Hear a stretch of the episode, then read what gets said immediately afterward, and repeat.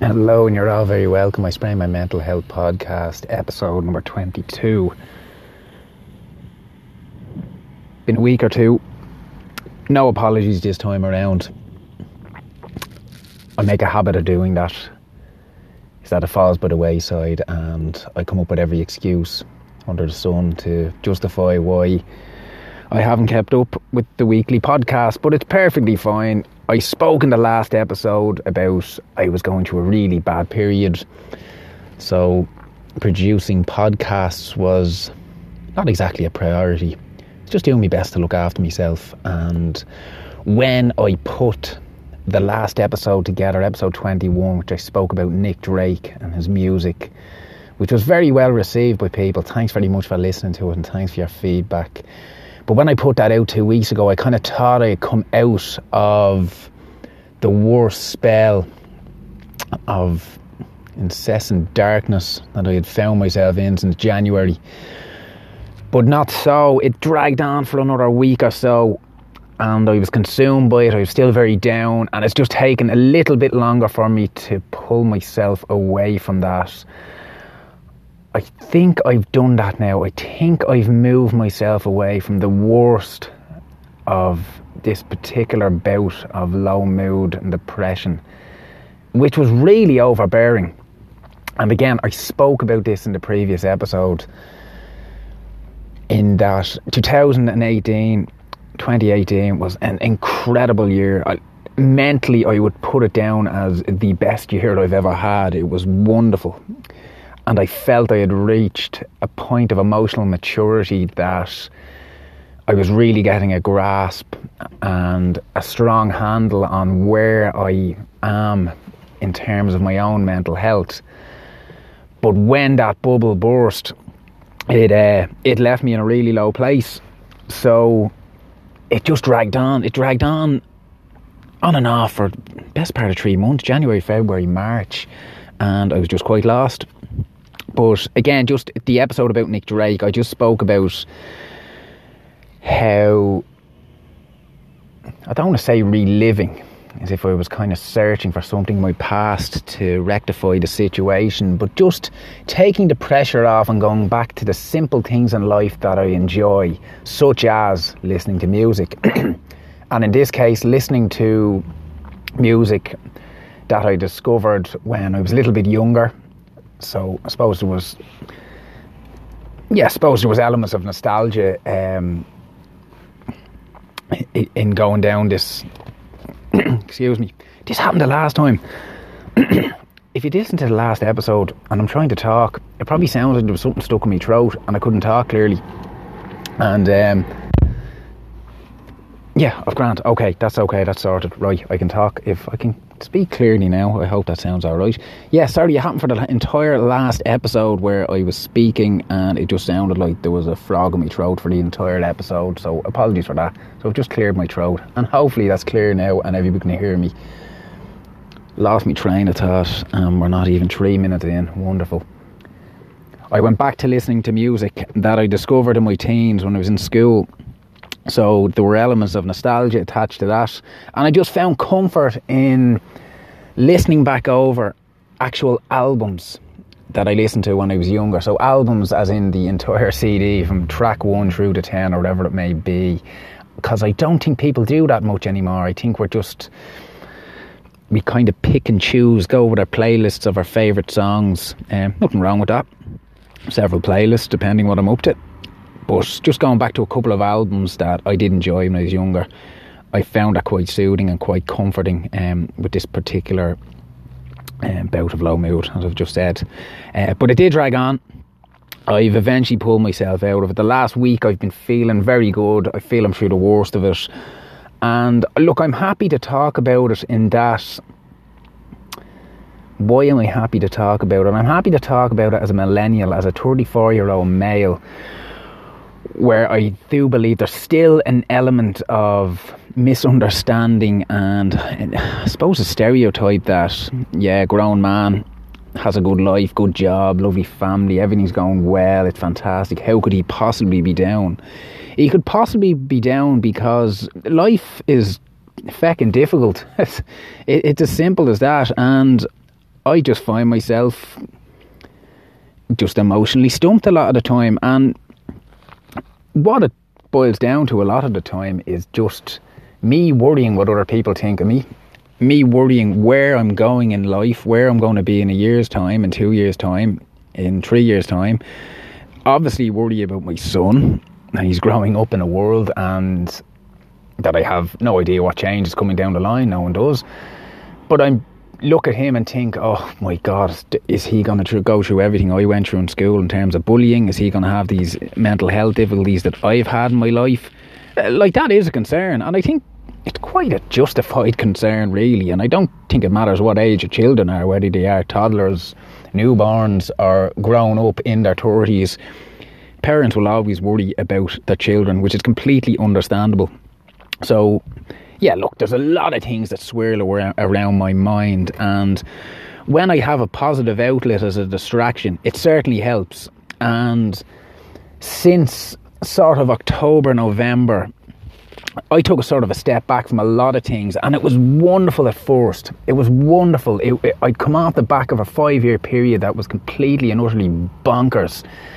I was I use the word busy because I wasn't necessarily productive all the time, but I was certainly busy for five years and there was a lot of change in my life.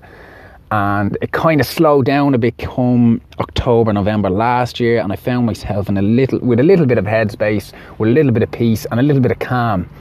And it was great. I really enjoyed it. I sort of, I, I spoke about it at the time that I sort of I I don't want to say recoiled, that's quite negative. I just sort of crawled back gently into a place of comfort. Um, not putting any, any pressure on myself to go and do things or to try new things or to look for this, that, and the other to go and do. It, it, was grand. Everything was fine. I was just enjoying my life. I was working. I was going home. Um, and I was, it was great. Just doing a little bit of training, ticking over, and everything was fine with the viewpoint that come a new year, set a couple of new targets, a couple of new goals, look at what else is possible in terms of the endurance challenges, in terms of adventure, and pick a couple of things to go and, and, and challenge myself in the new year, and that would all be fine. But I suppose when I look back over those last couple of months to try and pinpoint what was the moment in which it started to unravel. And look, there were a couple of things. I think in cutting back on several area, areas of interest, several hobbies as such that I had been undertaking with uh, with a plum for quite some time.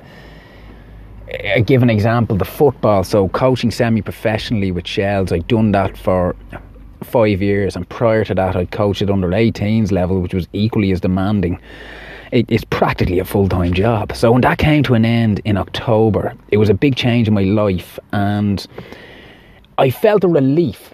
I did feel a relief initially. It was like, okay, I have a little bit more time to myself. They're going to plan for myself, and this will be wonderful. But I think as the time has sort of gone on, I, I do miss it. I, I miss look. I miss the bonding. I miss the crack. I, I, I miss the engagement, and I miss the challenge of coaching because there's reward in it and it does help you in terms of confidence and in, in, terms of assertiveness and a little bit of self belief and self worth when, when you can stand there in front of 20 professionals, um, hold their attention and, and maybe teach them something or helping them, help them along the way. There, there is reward in that internal reward that not everybody would see, but I know myself that I'm feeling good about myself because I've done this. But doing that four nights a week and then a match, whatever it may be, and a match that could involve a lot of travel. So, said before, we could be away in Cork, we could be away up in Donegal. So, you have a really busy day where I'm starting my day job early to make a long trip and not getting back late at night. Hectic days, um, but enjoyable nonetheless. But in removing all of that aside from giving me a nice bit of space, it, it gave me more time in my head because it was maybe time that I'm now spending alone, which I was otherwise spending with 30 people, um, and working as such, and also having a bit of laugh. So, um, yeah, footballers will drive you mental. And even if I was giving out about them without any kind of nastiness, it was still a distraction from my own head. and the my own problems. Even if I was having a bad day and I'm on my way to training and I, oh, I was like, oh, I can't do this. By the time you get out, you get set up, you get yourself going. It's not about me anymore. It's about them. They're the players in that football environment. It's about them. And that's what I loved about it. It, it. it stopped me thinking about me. So with that removed, I think I was just thinking about myself too much, which is never good. And similarly, I was doing a lot of S&C and PT sessions with private clients, so I had my own little space and I was doing that for a while. And it was more of an experiment. Again, I'd never any desires to make a full time career out of personal training. It, it's it's a flooded industry. There's a lot of really good trainers doing really good work and really good at their jobs. And I I honestly I just wouldn't be confident enough to go into a commercial gym and work on a full time scale training people, it, it, would be a confidence issue for me. That's just me being honest. I, am no better or no worse a trainer than anybody else. Um, and I was happy working in small groups of people or one on one in a private setting, again, in the knowledge that I was helping people or hopefully helping people. And again, when I finished up with that, that was something else removed, something else that was a focus on someone else, and it gave me more headspace that wasn't necessarily positive. So those two things combined, removed, it just left me with a lot of time to think. And I think that was the beginning of what was the latest bout of low mood. I, I'm careful how I word that. Um, I always said I was never clinically diagnosed with depression, and what I know I've dealt with over the years was just severe low mood, and it feckin' paralyses me and has done on numerous occasions. And on three occasions, particularly, um, it was the lowest of the low. But look, I'm still here. I'm still, I'm still fighting for myself. I've pulled myself out of it, and I just, I hope now, just coming into end of March, start of April, is my favourite time of year. I love this time of year. I go as far as saying I will have a harden from next week onwards, heading into the summer. I love the clocks going forward, brighter evenings. It's just a really nice time of year, and I have some nice memories of growing up. Again, just in college. Uh, playing football this time of year, you get to start coming into the midweek games to break the week. That was always fantastic, and lovely memory from Glendalough in my second year of college when we went camping in Glendalough. No phones, no distractions, a different time. It was, wow, that was 16 or 17 years ago. That is, in many ways, depressing. But it was a wonderful two days. The whole class went. We had a ball. It was just, just a good time. There was nothing particular about it that made it so wonderful, but it was just a really good time. It was a really good two nights away, not too far in Glendalough and it's something I associate with this time of year. And the people who are there, there's a couple of them I'm still in contact with around this time of year. I'll always send them a text saying, "Do you remember the trip to Glendalough?" And I said, "Yeah, I do, Dave. You mentioned it 12 months ago." So. Um, just a nice time of year that I'm generally a bit more positive about myself and about life, and just a bit more of a positive outlook. And let that be that. So, yeah, onwards and upwards. Got to stay focused. um, a big thing I'd like to highlight this. I put a post up about this the other day. I was onto the Samaritans, I was onto the support lines with Aware. Um, there's so many, the, the resources are there. I, I suppose at a private level, not necessarily a governmental level where you could be left waiting a long, long time for treatment that you need. But I suppose privately and from a charitable base, there are support networks in place. And I can only look after myself, and I made a decision to speak to somebody who I didn't know, to speak to a stranger, and it was a little bit unusual. I've worked on the helplines. I worked for Teen Line a couple of years ago for I think it was about nine months. I spoke about that in one of the really early episodes. It was the first or second episode of the podcast. I spoke about that. And the big thing I learned from my time on the lines was a lot of people were just lonely there were a lot of really nice calls. You get people just, particularly the night of a match, maybe it was a Champions League game on. You get people ringing in just wanting to talk about the match because they'd nobody to talk to, and there was a lot of loneliness, a lot of isolation.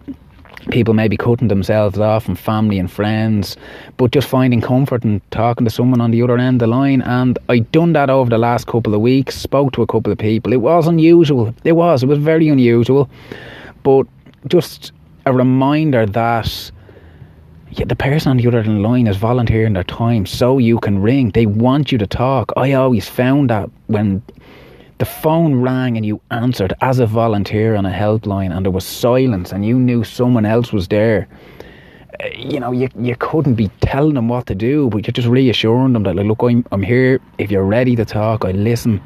Um, you know, please find a, a place of comfort as to where you are to just open your mouth and say hello.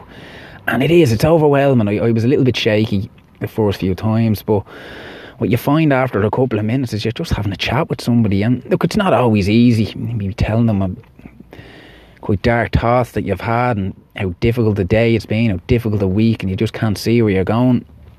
But I think just having someone that's willing to listen is and willing to listen and sort of remove from your inner circle, whether it's family or friends. I know that can be difficult too because you maybe, I, I can be a, I can be a little bit reluctant to speak to people the closest to me, um, because I'm afraid of upsetting them and afraid of maybe having adding to their worry, which they already fucking worry about me. But so sometimes just someone removed, talking to a stranger, I think, and listen, I'm only speaking from my own experience. Uh, for you, maybe not. Maybe speaking to your brother, your sister, your partner, your mother, whatever, may work better for you. But just to find one person. Um, is better than not finding anybody. And, and I found comfort in that over the last couple of weeks. And I'll be trumping that from, from here on in um, over the next while to just encourage people whether it's helplines whether it's your friend family whoever as I've just said just please talk to someone if you're feeling like shite. Because say you deserve to be happy. I, I, that's a bit I don't know, is, is that a sense? Can you say that? Do you deserve to be happy? Of course you deserve. You can't say that. Of course you deserve to be happy. We all deserve to be happy. A little bit of contentment in our lives. Um, no one deserves to be completely and utterly miserable.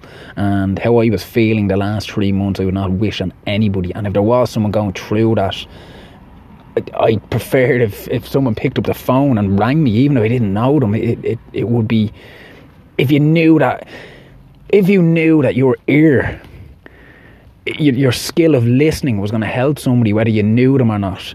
I think everybody would lend an ear in that situation. I like to think so. So, yeah, 70 minutes in, and there's my plight from the last three months. Hopefully, that'll be the end of it. Hopefully, going forward, there'll be a lot of productivity, a lot of positivity, a lot of celebration on the podcast from here on in. But just on that episode, Nick Drake, a lot of people listen to it. Uh, actually, it's weird how this goes. I, I built up a bit of momentum, did nothing for about a month, threw out a random episode, and it got a serious amount of downloads. I think timing on these things is is usually essential. And whatever happened that day, I put it out. There was an unbelievable amount of down, downloads. So thank you very much. It, wherever you listen to it, if it's iTunes, Spotify, subscribe, leave a comment, share it with your mates and get involved, sending questions, sending feedback, sending comments, whatever it is. This always works better when people respond and open up and engage because that's what that's what it's about. I, I think that's why podcasts work because it can be a two way conversation. So wonderful feedback. A lot of people checked out Nick Drake, enjoyed a couple of songs of his. Some people weren't into it, which is perfectly fine. That's the great thing about music. It's different tastes and yeah, it was lo- lo- lovely to talk about him. A, a wonderful artist, um, wonderful singer songwriter who, who, came. His life came to a tragic end, and if you enjoyed it, wonderful, great. If you haven't heard the episode, please do go back and listen to it. For this week, to move on again, I, have spoken about 20 minutes about how I speak about myself, and that can never be good, and it's not always good. I'm going to stop speaking about myself now. And I suppose the good thing, or actually one final point on that, is the positive from all of this I've taken.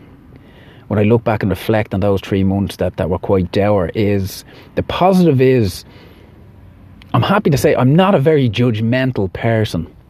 And the reason is I'm so consumed by what others think of me and the badness that people may see in me that it distracts me from judging others, which I think, in a strange, twisted, bizarre way, is somewhat of a positive that I don't generally look at others in, in a bad light or go looking for bad things about other people because I'm so feckin' terrified as to what they think of me in a strange way as a positive.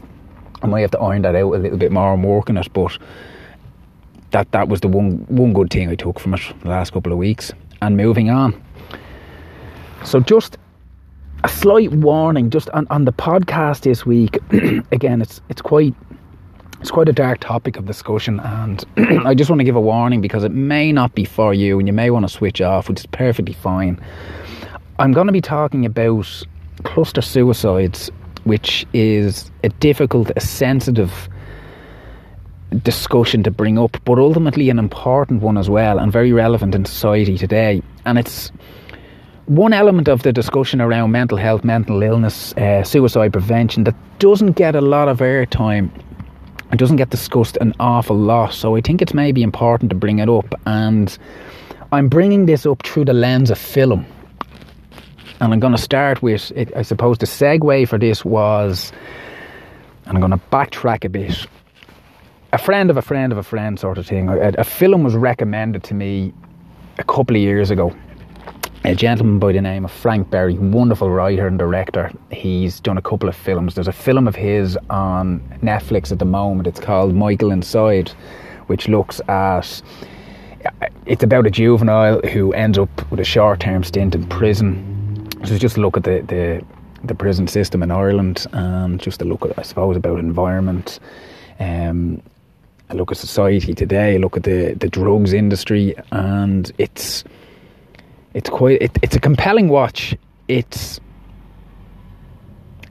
how would you describe it? It's a claustrophobic watch. There's um I'm not really ruining too much. It's in the title. It's about Michael inside. He goes inside. He gets I think he gets sentenced to a month in prison. Quite a short term. I think it's almost to teach him a lesson because he's he's supposed to be trafficking drugs for somebody else and he's kind of just he's a really nice kid there's something about the kid. You look at him, he's like, he just looks like a fella that you'd probably be coaching for the local football team. He doesn't look like an absolute down and out or an absolute scumbag as such. He just looks like a regular kid that just gets caught up in stupid stuff. And and he's really likable. A part of you just wants to give him a hug. But anywho, he ends up he's locked inside and it's a claustrophobic watch it's quite compelling it's, it's quite intimidating as well and it seems to be doing quite well from and I'm delighted to see it on Netflix. Irish, an Irish filmmaker, Irish writer. Delighted to see his work up there. So I don't want to go in too much about Michael and Inside. I'll talk about that film uh, uh, in its own on its own merit in a separate podcast. But prior to this, a couple of years ago, Frank did another movie called I Used to Live Here. And in this movie, he he examines uh, the topic of cluster suicides. So where do you start with that conversation with the film? This is quite beautiful. He went, he filmed it in Killinarden and Tallaght. and he went to one of the, the to the community centre. He linked up with the local, the local branch of Headstrong. Uh, what was previously called Headstrong is now called Jigsaw, one of the youth mental health organisations doing fantastic work and he told them about what he wanted to do, told them about the script, and what he did was he he didn't have any professional actors. He just recruited locals, which isn't unheard of. I've I've heard other actors or other directors have done that. Shane Meadows has done something similar in England with a couple of his early movies, and so within the community of Killinarden, the locals all came together to contribute to this film, and what's produced is it's quite dark. It's almost like a silent movie. There's not much dialogue in it. But that's why it works. The script follows uh, a young girl, I think she's 13 in it. Um, her, the actress is, know, you don't say actress. The actor's name is, I could be pronouncing this completely wrong, Jordanne Jones. Jordan? I'm really, I'm going to double check this. I don't want to be doing her any just, misjustice.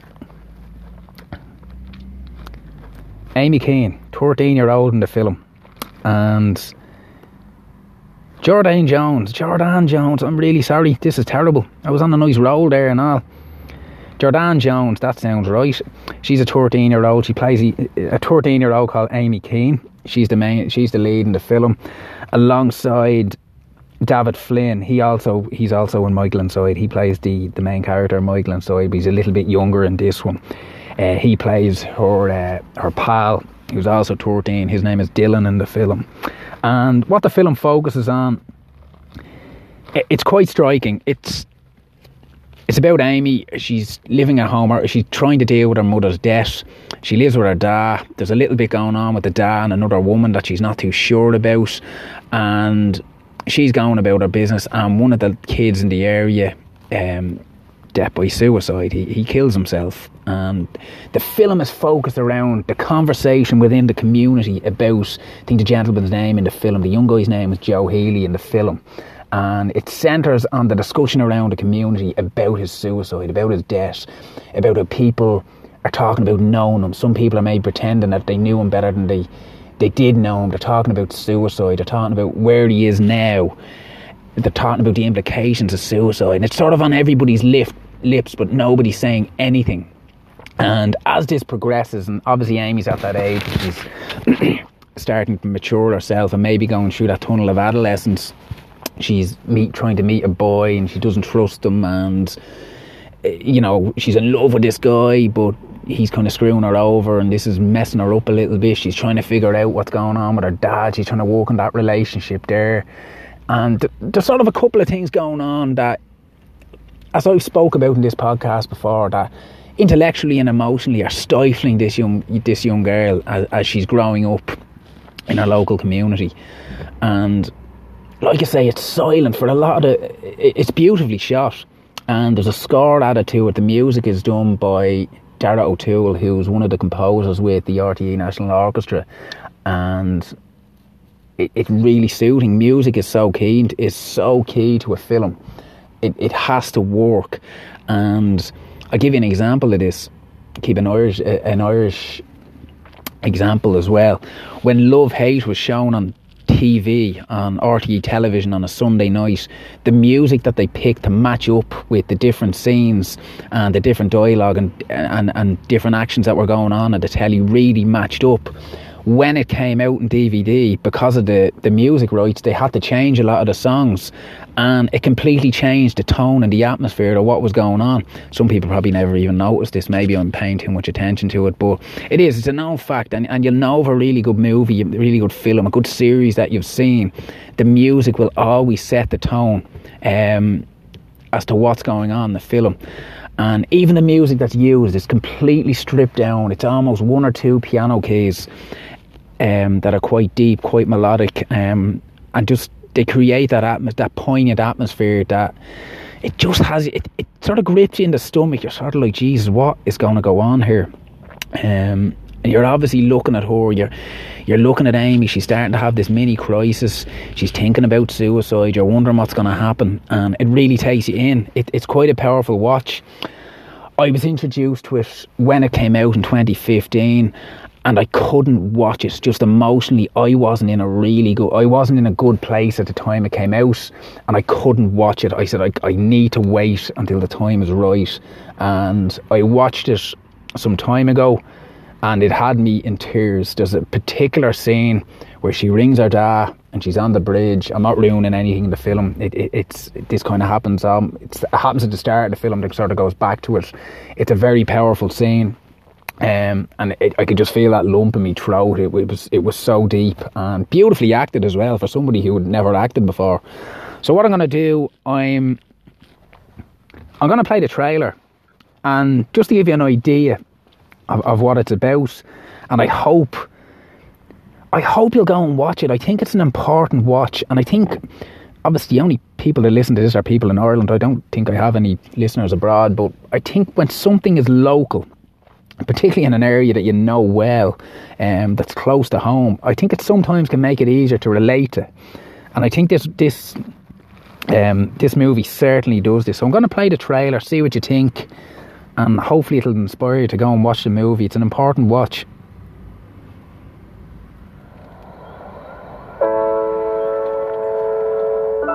Amy, you're getting more and more like your man every day. Enjoy. Ah, the car start won't work. We'll try that again.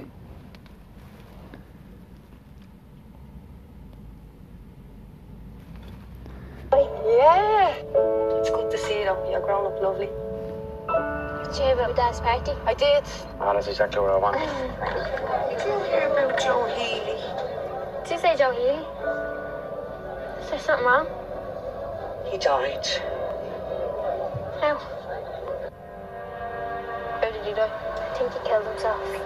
Something about that young fella I just don't get. He's too quiet. Damn, you're not his mother. Yeah, I know that. Not your mother either. Do you know your man? Joe that killed himself. Everyone was talking about him. He's nearly done it. Look, you're out of leg there. He's gonna regret this. How can you regret something like that? He's not coming back. You're so quiet, Dylan. Quietest person I've ever met. It's better to be quiet than to say something stupid. Thought we go back to the way things were. And we will, eh? Yeah, well, we can't now. You're fucking useless. Am I? Yeah. You've no idea what's going on in this house today.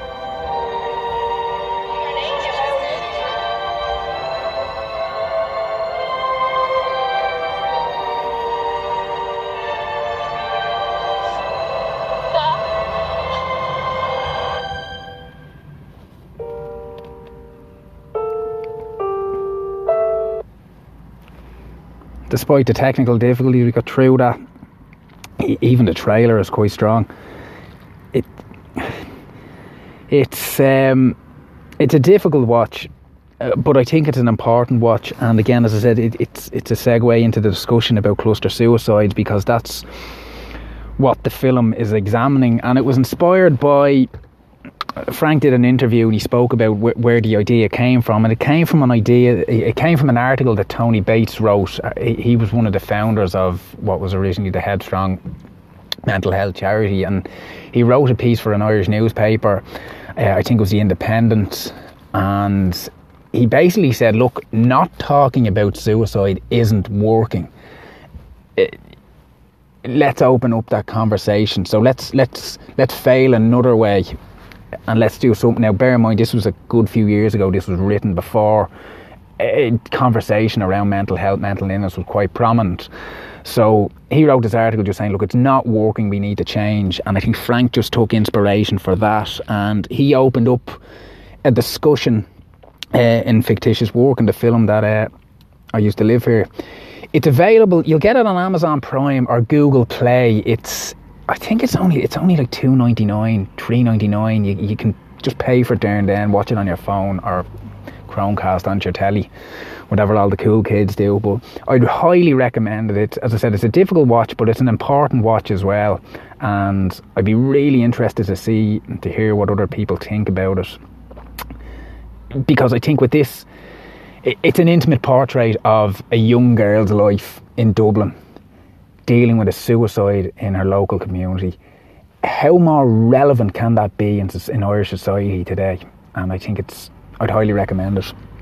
If you're not au fait, if you're not familiar with it, so cluster suicides, it's basically contagion, copy copycat suicides where, you know, one person may take their life by suicide and someone else may follow suit and it could be in the same classroom, it could be in the same football team, the same community, the same country. It's just obviously clustered together. And one of the most earliest examples of cluster suicide was back in 1980. There were two young girls in Sri Lanka who they ate the seeds of what's known as the yellow oleander plant, which is poisonous, and basically killed themselves. And within the following year, there were 23 cases of oleander poisoning and death by eating these seeds in, in this same area. And it was linked to the publicity of the previous tragedy. There were eventually, in the years after, were 46 incidents incidences of this poison, this poisoning, this. I, I'm careful how I word it. I'm, I don't know if this, if these were just experiments or they were actual suicides. But it, it, this is where this whole idea sort of spawned from. But there were hundreds of deaths from people eating these seeds in the same area in the years that followed. Um, and I suppose, look, it's simplistic to maybe just suggest that the consistency in, in such a harrowing demise of so many young people is just solely linked to one act. But it's equally simplistic to see that why reportage and certain explanation of, of, of said acts can lead to to a curiosity um, and an uncertainty about it and, and, and point an arrow down a certain direction. It's a really complex discussion, and like I say, I'm quite careful. I'm not an expert in this. I, have just done a little bit of reading on it over the last couple of months, and I'm just sort of passing on what I've learned about it. And as I said, I think it's an interesting discussion and an important discussion to have. So, the studies related to cluster suicides it suggested it's most common amongst teenagers, which I suppose in many ways isn't that surprising. I think if we think of ourselves as teenagers, we can be quite impression- impressionable. We're going through so many changes in, li- in life. Um, it, it isn't that unusual. It, it really isn't. And I suppose with young males, and again, it goes back to that discussion about image, about uh, peer pressure, about the pressures that are put on a society in, in different degrees over the years. And not surprisingly, teenagers, those under the age of 25, are just considered a high re- a high risk, uh, high risk group when it comes to the discussion around cluster suicides. Throughout the 2000s, a lot of years, there was a high rise in suicide among soldiers deployed to Iraq and Afghanistan. So US soldiers, again, it's probably not that surprising. Um, like that's a pressure situation. Most of most of them probably didn't even want to go. Again, such a complex and intricate discussion. It's again, is it too simplistic to say the only way out these guys could see was suicide? I, I, don't know. It's maybe open to another discussion on another day to look into that a little bit more detail. But I'm just giving from the studies that have been done. This, these are the examples that have been given um, when it comes to talking about cluster suicide. So I mean, to look at the death of, say, a team by suicide, the anatomy of the tragedy, uh, it can fracture so many different areas, so many different people in his or her life. You've got family, friends, you've got teachers, you've got the community. Um, as I say, you've got the football team, you've got the GAA team, you've got. It just branches out. Then you've got the connectedness to the age group other people in that age group are looking. You've got other parents who have kids in that age group you know, you've got school looking at the situation where you've got an entire building with teenagers from the age of 12 to 18 looking at what has just happened. There's so much confusion, so much, so much lack of clarity around why, and I suppose a little bit uncertainty about what to do next. How do you deal with this? And there's so much emotional attachment to the reasons and the trauma uh, that comes with it that it is enough to damage the uh, the civility and the well-being of those closest to the departed and, and those within that circle, if not if not directly within that circle. And a big thing then as well is that media influence, and I'm probably a little bit late in this conversation, but this was highlighted recently with Keith Flint's death. Um, lead, the the lead of the prodigy a couple of weeks ago. Uh, the word is it was death by suicide, and some of the tabloid newspapers you've probably seen this front page of the paper. It, it, was his wife left him. This is why he did it. Just speculation, no fact, zero fact, just speculation. Um, you're piloting a conversation that can get people to gossip as to why this gentleman took his own life. And there's guidelines in place now to, to try and stop this. But look, ultimately, people are interested. These guys are interested in sales. They're interested in gossip which is quite sad, really. But there is a media influence in this 100%. And again, it, it seems to come into prominence when it's a celebrity death, somebody well known. And this, there is a word for this. There, there's an explanation about this with a celebrity death by suicide uh, in the media. It's what's called the word or word worders original. Worders original. I'm doing this. That's three or four trip ups already. Ah, it's grand. Um, the Werther effect um, which is used to describe the power of media and the culture in which we've grown up. It means of what we're exposed to, and we're say every generation is being exposed to some form of media, whether it's television, radio, newspapers. Obviously, today you've got social media. it's evolving all the time, and Werther was he was a, fi- a, fictional character. He was the hero of a novel written by a German poet called Johann Wolfgang von Goethe. Oh, nailed that. I absolutely nailed that in the first go, and I'm not going to go back and say it again. But basically, the novel, the book, it finishes with Werther dressing himself in boots, in a blue coat, and a yellow vest. He sits at a desk with an open book and he shoots himself, and that's how the novel ends. And in the years that followed, many men followed suit, dressing themselves in the way this chap dressed himself in the book, uh, sitting at a desk with a book and shooting themselves. And consequently, the, the book got banned in several countries, which is, which is remarkable. Remarkable. I'd never heard about that until I, until I started researching uh, a couple of months ago about uh, cluster suicides, and that's an early example of of just the influence that media may have. Now, to be fair to the author, I'm you know, that was not his intentions. He's his talent is writing. He's written a story, and I'm sure had he known this is what was going to unfold, he'd have changed his ending or maybe toned it down a little bit. But this is what happened, and it's on record as to what happened. And this is what researchers have taken from it: is that people will copycat. Keep people may look at this and see eh, see something in it for themselves. So yeah, it's interesting. Another interesting aspect on it. And again, look, I'm I'm not an expert. I'm keen to point that out. I, am not. I, am not one hundred percent talking. You know, my my own. It, it's not one hundred percent my opinion. It's just different articles that I've come across on the topic that I want to highlight and maybe get you thinking. And I want to surmise this this conversation in, in a particular way, and um, that's on a positive note. That's all. So, also in 1998, so I'm, ju- I'm jumping between the decades here, the US average in suicide deaths were between 1,200 and 1,700 every month. And a sociologist by the name of David Phillips, he researched that whenever there was a high profile suicide that was reported on the front page of either the New York Times um, or one of the main, or one of the national newspapers that the average increased by by sixty by sixty people the following num- following month, and that's, I mean, that's one researcher's work. That that's quite remarkable. So, regarding the information on preventing cluster suicides, I mean, there's there's different community-based strategies that have been looked upon in, in different countries across the world. In Australia, they they've set up response teams in different areas. So just you're working with locals within the community. So again, parents, teachers, teenagers.